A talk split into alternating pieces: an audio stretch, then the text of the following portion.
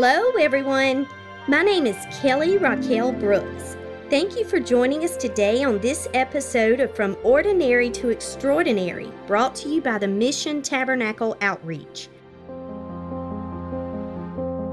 Our text today will come from the books of Matthew, Mark, Luke, and John. Our character that we're going to be looking at is Mary Magdalene. Mary was a close follower of Jesus and she spent much time with him and the disciples.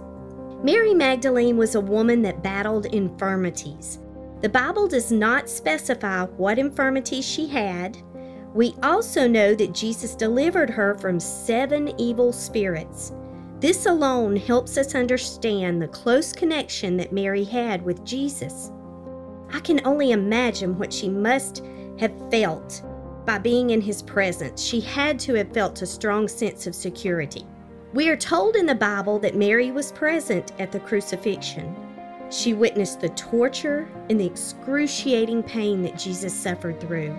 She witnessed him being spit on and mocked, the raw rejection that mankind had against the Master. I can't imagine seeing that firsthand. We know that Mary Magdalene and Mary, the mother of James and Salome, helped purchase the spices that they wrapped and anointed Jesus' body with. They were the first ones to arrive at the gravesite that first morning of the week, resurrection morning. It was dark when they arrived. They witnessed an empty tomb. We know that sometime between the night and that morning that there was a great earthquake. An angel rolled the stone away, and then he sat upon it. His countenance was like lightning. We know the angel instructed the women to run and tell the disciples the news. They were the first to carry the message of the risen Savior to the disciples.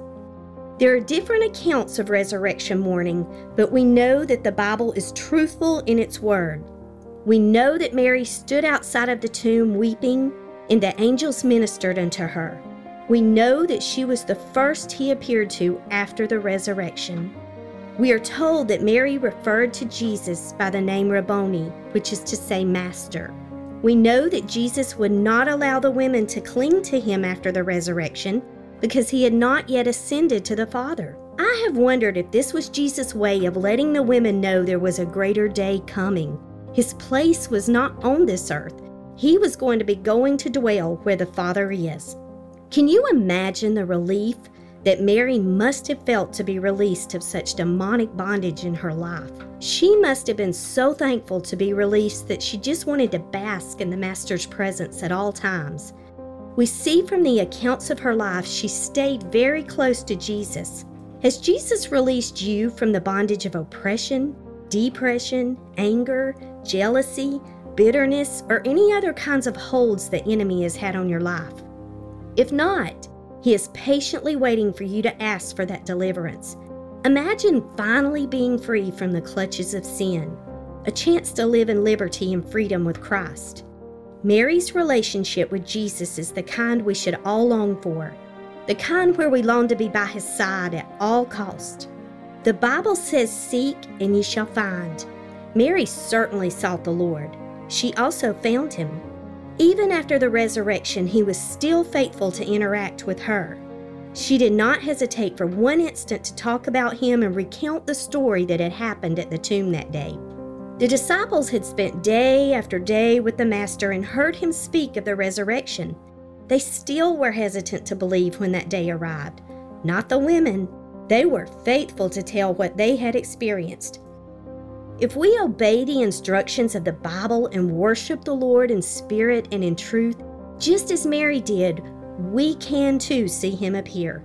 He will make Himself real to us in ways we could never imagine. All of our lives are very different.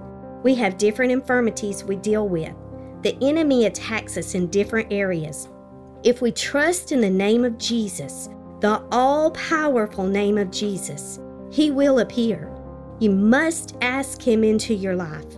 You must ask Him to clean up all of the bad. That is the very reason that Jesus suffered and died on that wooden cross. It was for you.